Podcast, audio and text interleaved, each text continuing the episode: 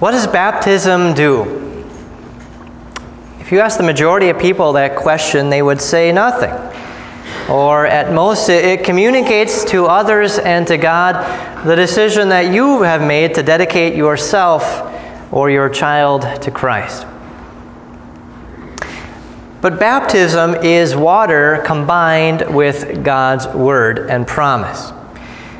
And whenever God's word and promise are combined with something, there's power there.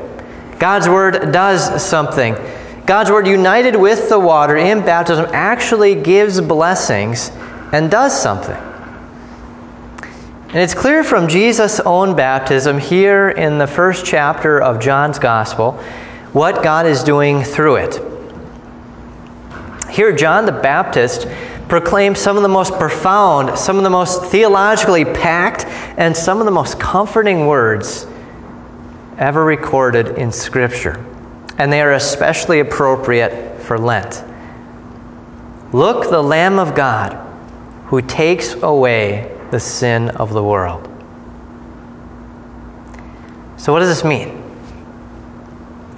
John is alluding to a couple of different things from the Old Testament. First is the lamb that was sacrificed during the Passover meal, with the meat eaten by the household and the blood spread over the doorposts of that house to mark them so God's wrath would pass over them and set them apart from death. And second, another lamb, a goat, called the scapegoat, upon which all the sins and iniquities and all the transgressions of all the nation of Israel were placed. And that goat, carrying the guilt of all the people, was then sent away into the wilderness, never to be seen again. So when John calls Jesus the Lamb of God who takes away the sins of the world, John's not just being cute. He's saying that this Jesus, by what he's about to do, is going to take himself of all the sins, all the iniquities, all the transgressions, not of just the Israelites, but of all people, the entire world. And carrying upon himself the guilt of all people, Jesus will then go into the wilderness to take away our sins. And this isn't just symbolic. Jesus is the New Testament fulfillment of that Old Testament scapegoat. The word that John actually uses here for what we translate as take away is a word that means he will bear them, or he will get rid of them, or he will carry them away. That's everything the scapegoat did.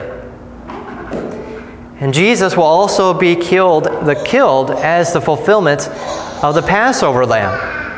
His own blood shed on the posts of the cross, causing the wrath of God's anger to pass over us and set us free from death.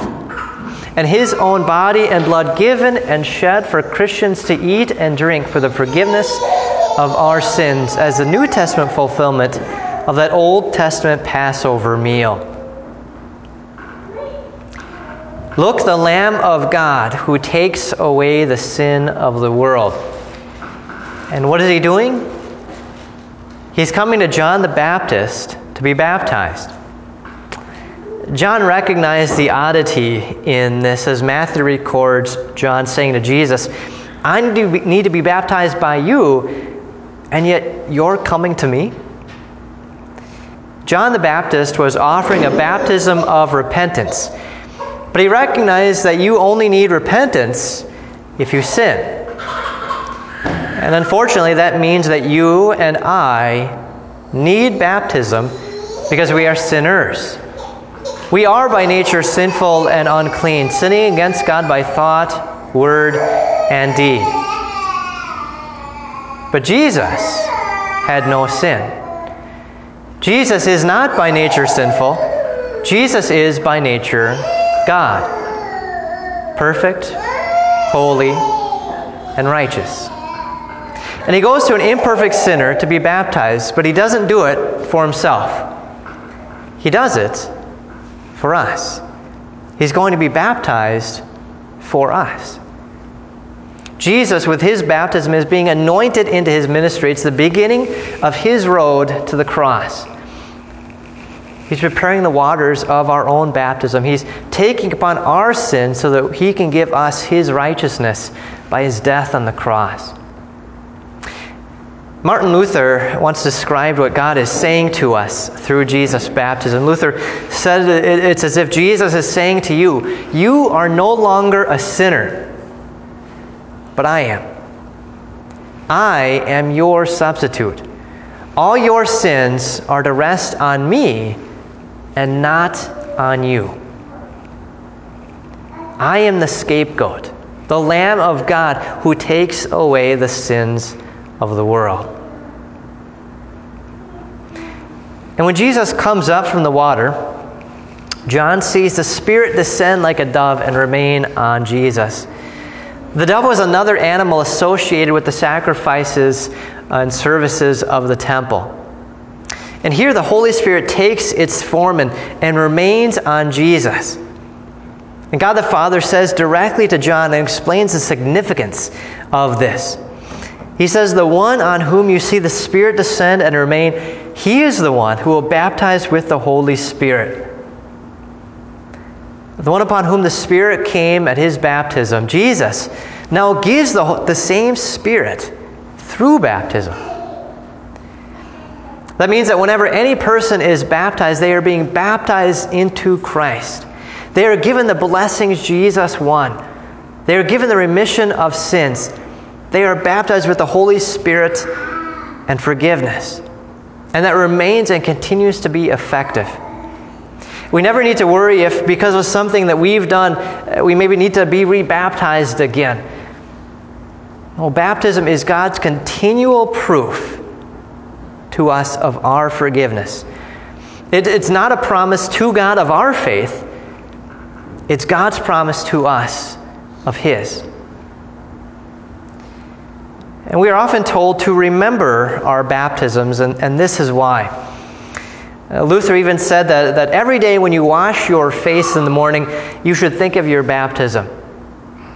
And one of our devotional books that I have for infants even suggests to parents to talk to their children while they're taking a bath about their baptism. The blessings of baptism continue all throughout your life.